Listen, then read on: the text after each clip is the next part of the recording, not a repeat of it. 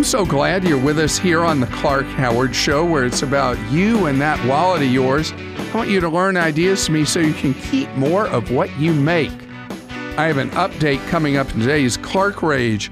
What I've told you about the U.S. Department of Education reneging on loan forgiveness for teachers and other public service workers. I'm going to tell you the latest news you need to know if someone in your family is a teacher or works in some kind of public service job.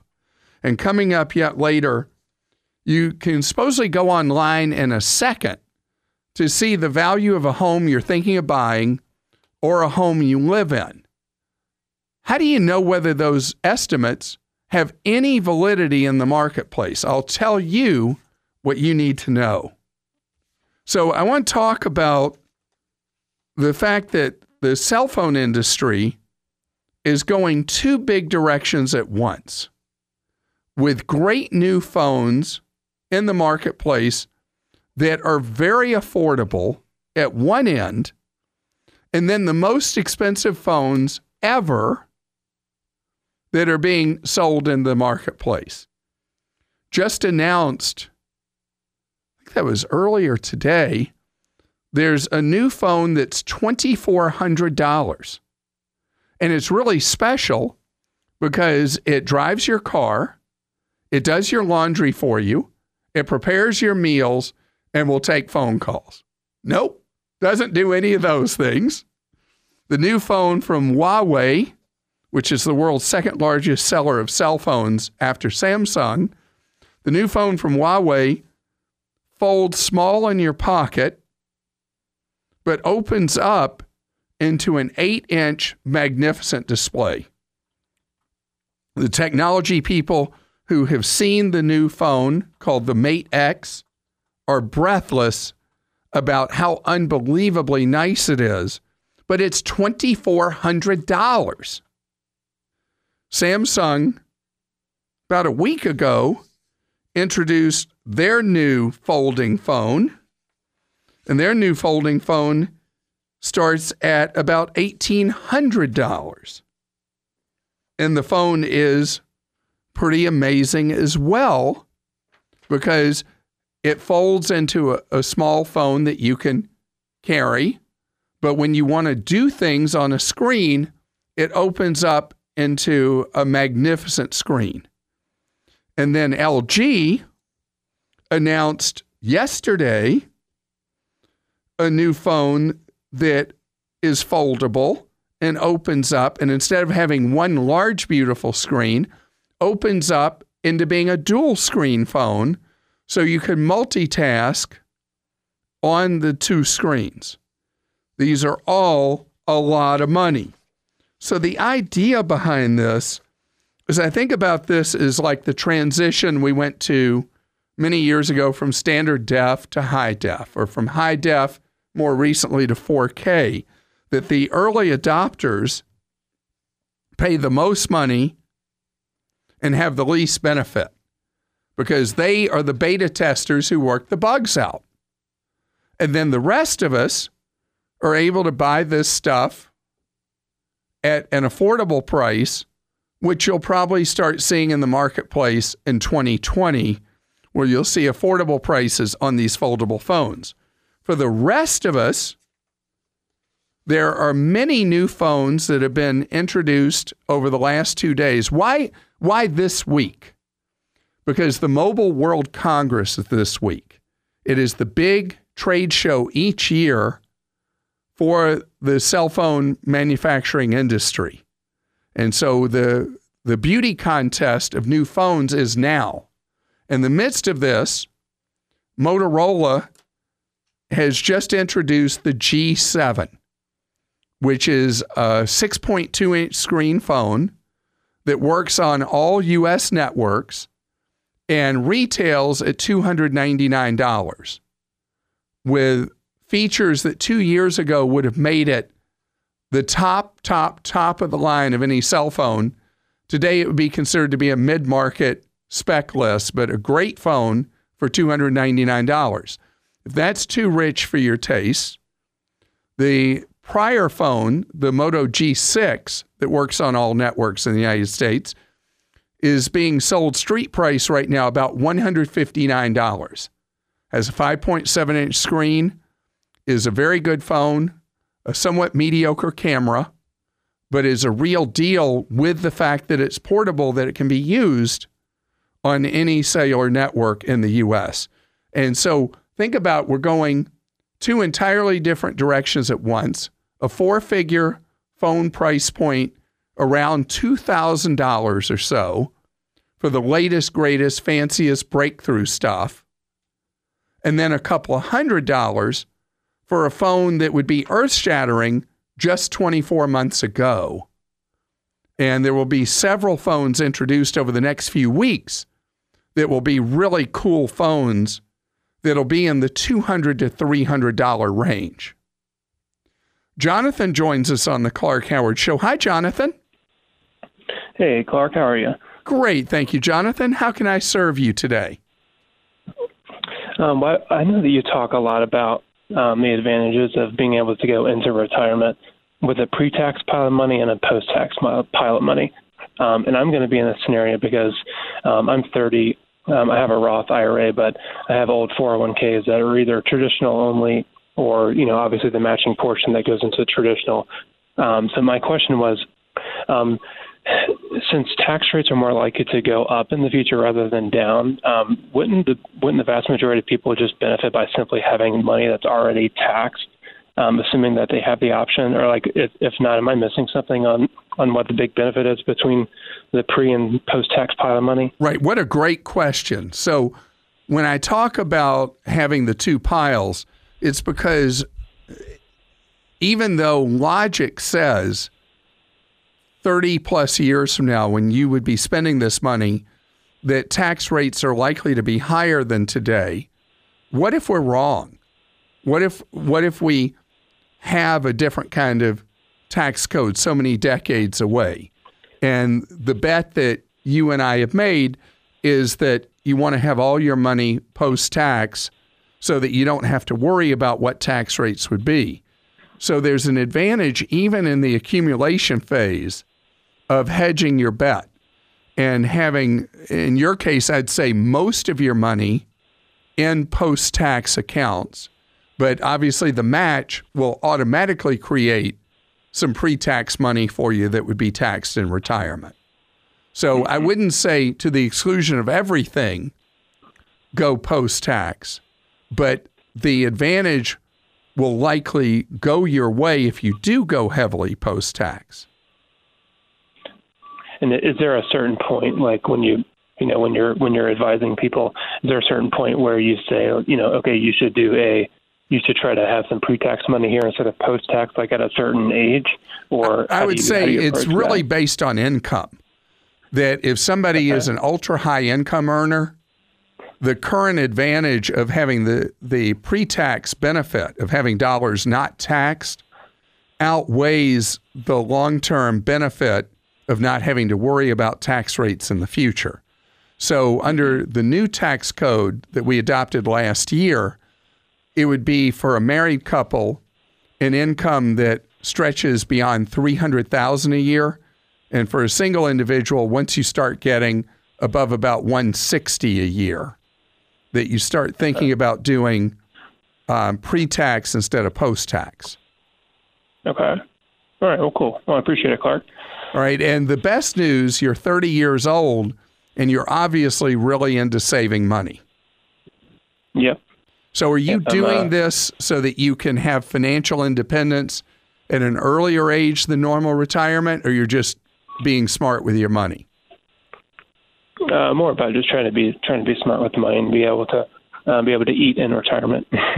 Perfect. Good for you. And the more people do that, the more options you have, and the more you don't have to fear the time when you're not going to be working, but get to look forward to it. Jim joins us on the Clark Howard Show. Hi, Jim. Hello, Clark. How are you? Great. Thank you, Jim. You're headed to Italia. Yeah, in 3 weeks we're going to be flying to Italy. It's my wife and myself and our daughter. And we're planning on staying in Rome for 2 nights, and then Florence for 2 nights, and then Venice for 2 nights, and then back in Rome for the last night. The killer is we're trying to find someplace with two bedrooms so we can, all have a little privacy. And it's a little difficult to find someplace inexpensive and nice. I was hoping to have a suggestion. So I'm going to tell you something crazy, but in the cities you mentioned Rome, Venice, Florence, and then back to Rome. Is that what you said? Yes. So in those markets, you have a decent chance of finding really great hotels on Priceline that two rooms would be cheap enough that you'd probably be better off with a two-night stay doing two hotel rooms rather than, let's say, an Airbnb rental of a two-bedroom. The reason is Airbnbs work out well, particularly for a five-night or longer stay, because of the fees you have at turnover of the unit. You stay two nights in an Airbnb property, and your move-out fee, your cleaning fee, may make what looks like a deal not a deal at all, because it's divided over a two-night stay instead of a multi-night stay. Yeah, that's what we were finding. So that the Priceline thing, can you specify an approximate location at a two-bedroom? No, I'm not. I'm saying you got two hotel rooms. Okay. And so if you go, I have a guide on how to use Priceline on my website. Okay. And I can walk you through how to do it. But I've gotten unbelievable deals using Priceline in Italy. And so if you go and, like, you look at Rome as an example, in Italy, do not look at any property under 4 stars. Okay. You want to look, and maybe even potentially 5 stars, because their 4-star standard is really different than what we think of. Okay. And so if you were to pick a 3-star, who knows what in the world you'd be looking at.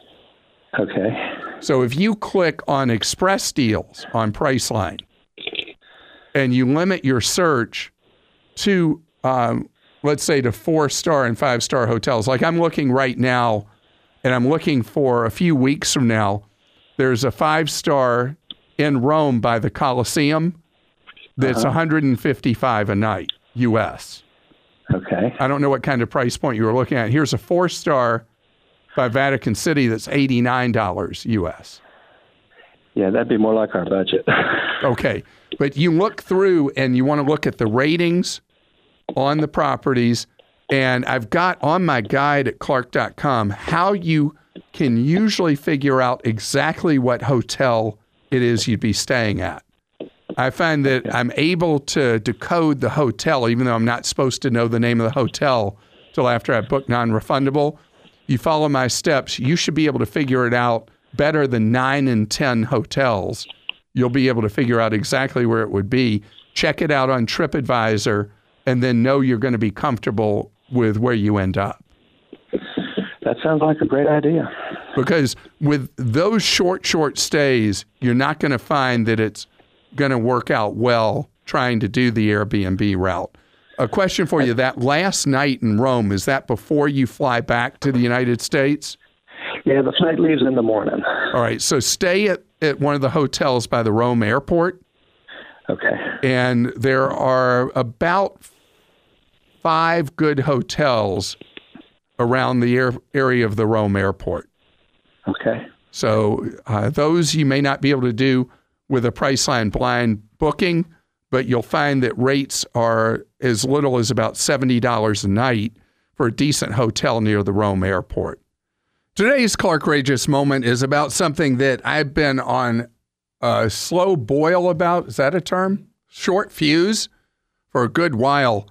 And it's about a law in the United States that if people work in public service jobs, think of police officers, firefighters, teachers, people work in jobs where they're serving their fellow American in jobs where they earn less than they could choose to earn in the private sector, that is an incentive for you to be able to afford that.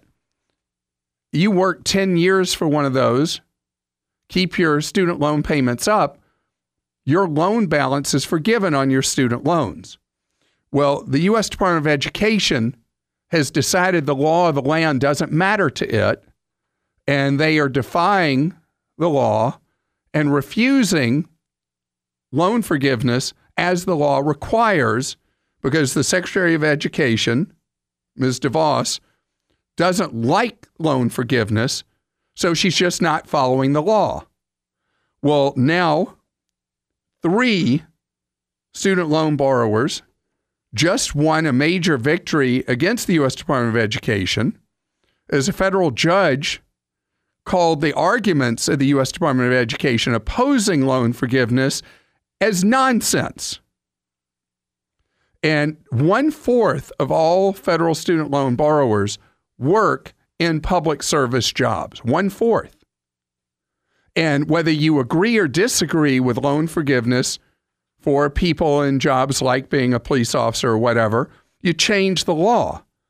But if the law permits it, their loan should be forgiven after 10 years. That's the law.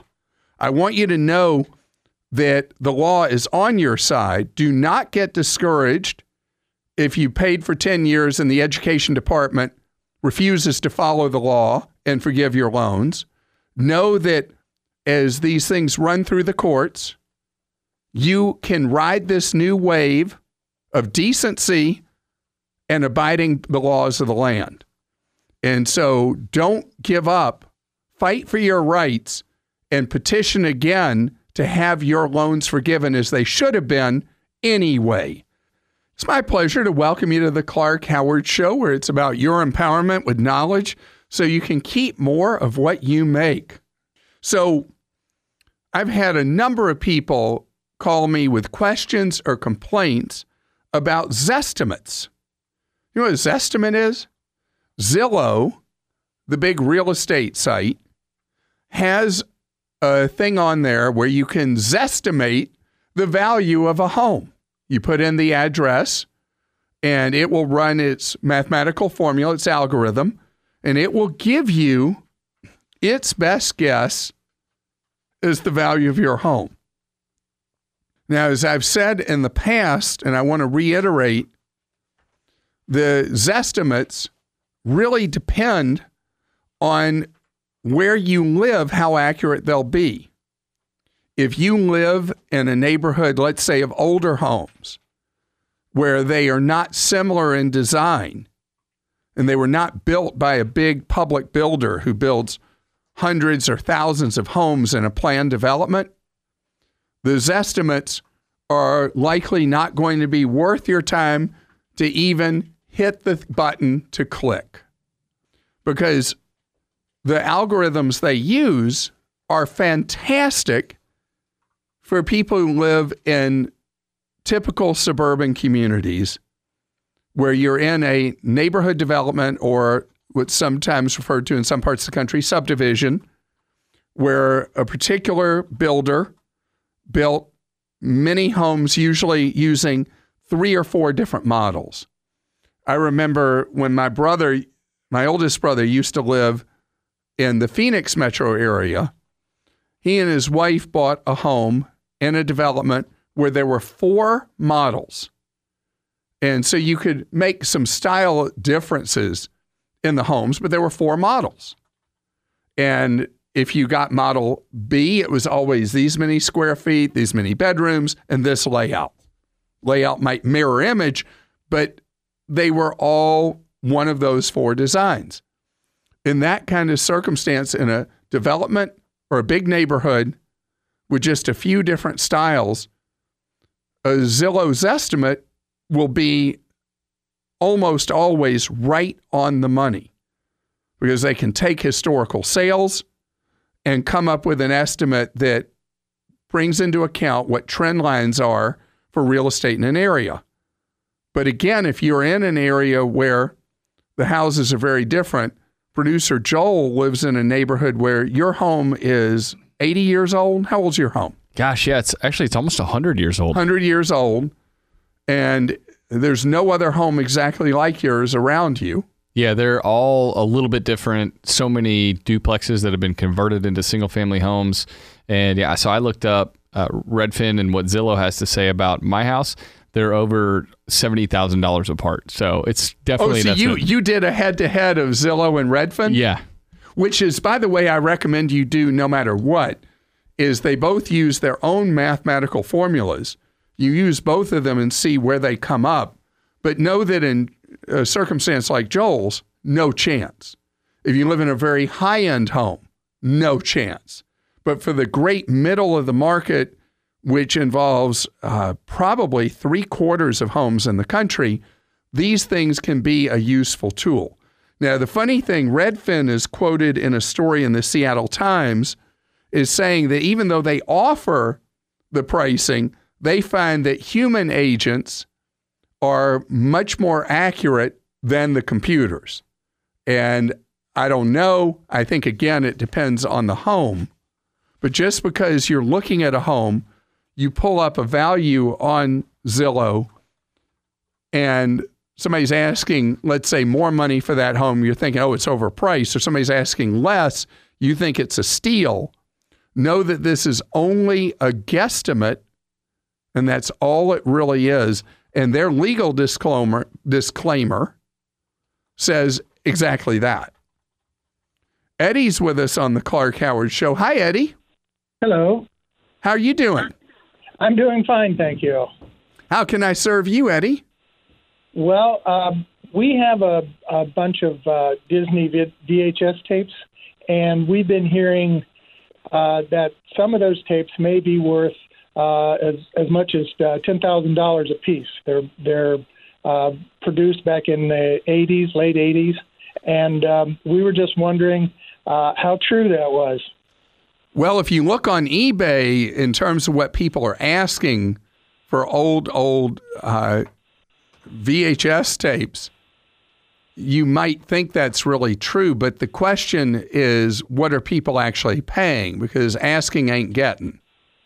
Right. So there's been a lot of hype recently about people who have old VHS tapes, and particularly you're mentioning the animated movies, that they're worth a lot of money, and they're referred to by the term Black Diamond Collections. Right. And I don't know that you're going to find that you're going to be able to score a lot of money. I would certainly not run out and buy collections of VHS tapes thinking you're going to be able to take what somebody else thought was trash into your treasure. Right. And we were just wondering if this was, some kind of scam, and if it was, where does the money come in? You know, where did they get their money at? Well, collectors in any product category, there are collectors who see value in things that the rest of us don't. It's like, remember there used to be a show that people would buy stuff at garage sales, and then it turned out they had like an incredibly valuable piece of art that they'd make a fortune from. Yeah. And there's always rare circumstances where someone who is an expert in a field is able to find missing or hidden value and create it. But this is not something that's a path paved with gold. Oh, okay. Yeah. Well, we just didn't want to, enter into something and find out that instead of us getting a lot of money, we were giving a lot of money to somebody else to try and handle this, this sale or something. And no. I mean, what you would do if you wanted to track what is going on with particular VHS tapes you have, what's going on with listings on eBay. Okay.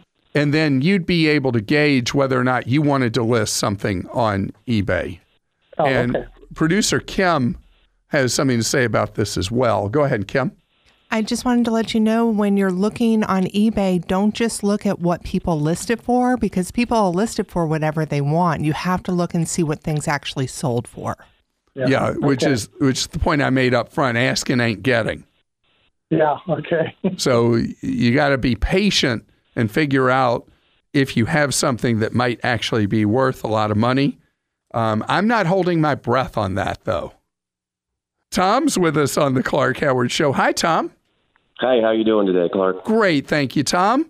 Understand you want to make your money work harder for you. Absolutely, who doesn't? Exactly. How can I help with that quest? Well, I know you were talking a while back. You were talking about high yield savings accounts, and I did a little bit of research, and we're kind of hesitant. Me and my wife are kind of hesitant about doing a bank that's online only. The one we're looking at, their rate is 2.45, but you have to have, I think there's two qualifications for that rate is a monthly payment of a deposit of $100 or $25,000 in the savings account. But like I said, they're just paying a little bit how hesitant. Much? 2.4? It's 2.45. Okay, that's at the higher end of what's out there, but it's not necessarily the highest rate in the market right now. Okay. So, but that's a really good rate, and but a lot of them have no minimum or $100 minimum. How much do you have that you could commit to an online account? We could definitely do the 25. It's just we are kind of hesitant, like I said, because we don't know anything about these type of savings accounts. And they're completely safe as long as they're FDIC insured. Okay. And you keep your account balance at $240,000 or less. The reason $240 is the federal insurance caps out at $250, and you want to stay below $240 so that your interest that you're earning every day is protected as well as your money. It's a good problem to have if you have more than $250,000, right? Yeah. Well, we're not there yet, but maybe eventually. We'll so I'm looking at the moment, the best rates are right around 2.5. Okay. So you're right up there.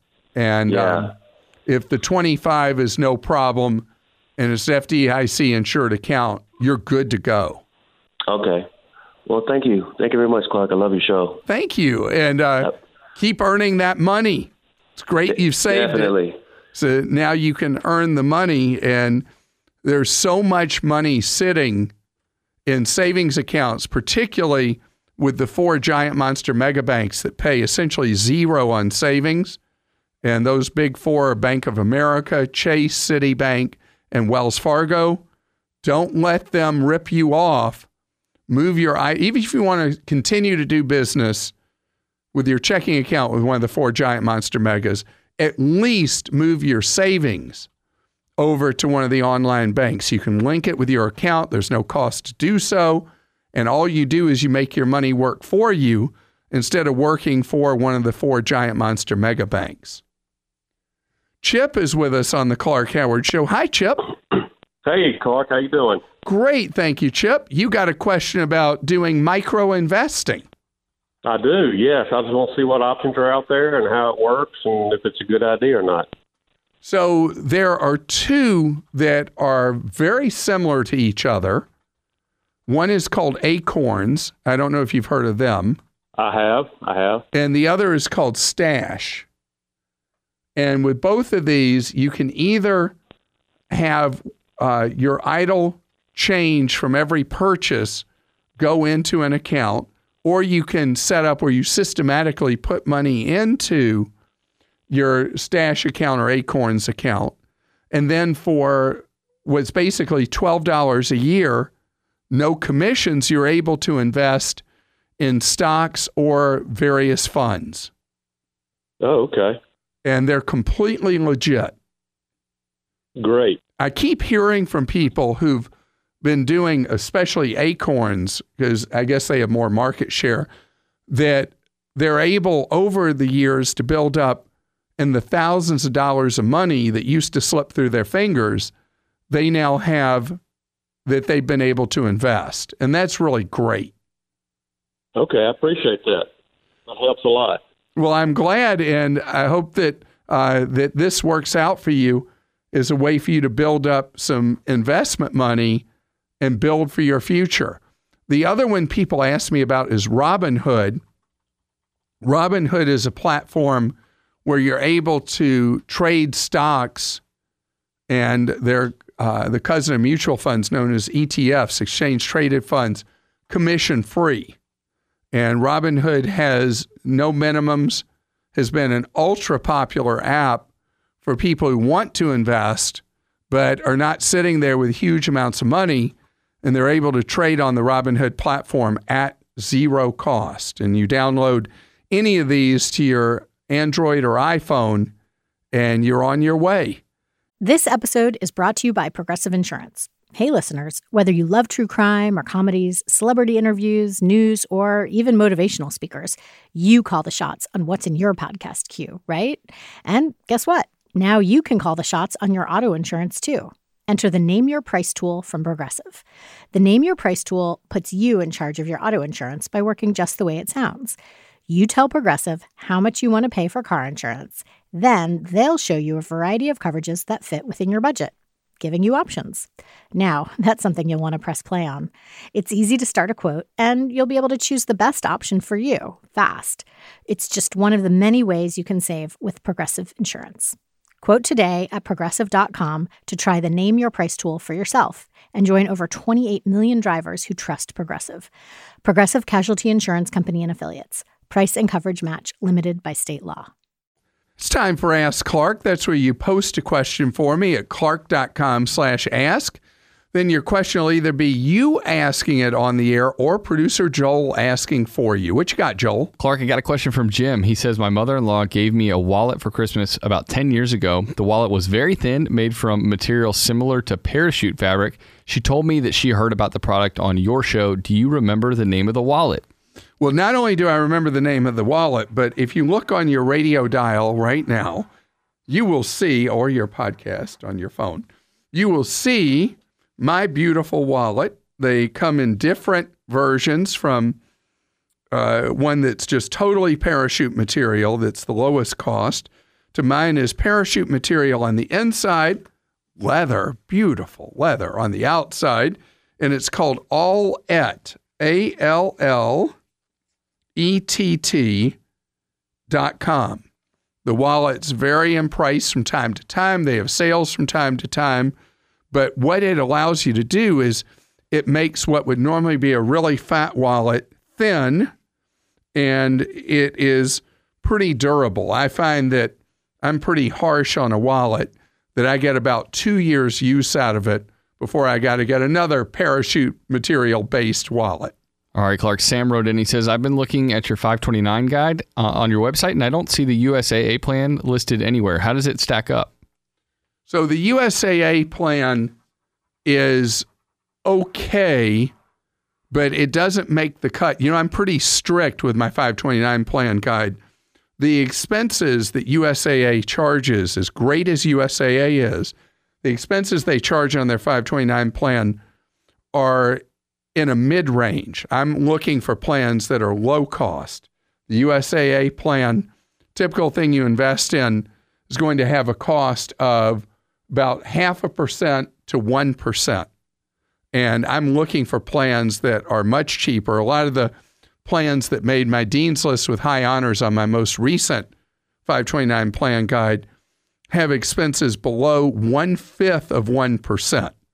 So what's happened over the years is 529 plans have gotten better and better and better, and USAA needs to step it up a little and cut the cost so they can be among the better plans in the country instead of just ho-hum average. All right. I can't believe I said that about my beloved USAA. All right. And Clark, John had a question, or no, a comment. He says, I discovered a very useful app called Brandify. It allows me to compare brands like Kellogg's versus Millville, General Mills versus Aldi. It's free and it works great, and I wanted you to know about it. Thank you very much. And this is an app that I cannot use because in their infinite wisdom, they've only developed the app for iPhone users. Remember, most of us use Android.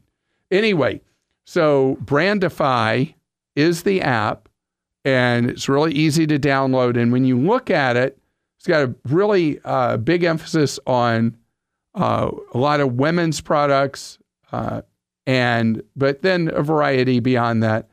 And so they tell you for a particular product, based on the wisdom of the crowd, if the off-brand is a great choice, or if in a particular product category, and they tell you the brand name they're comparing it to versus the store brand they're comparing it to, whether or not you're going to find the store brand to be a great choice. Thank you for that suggestion.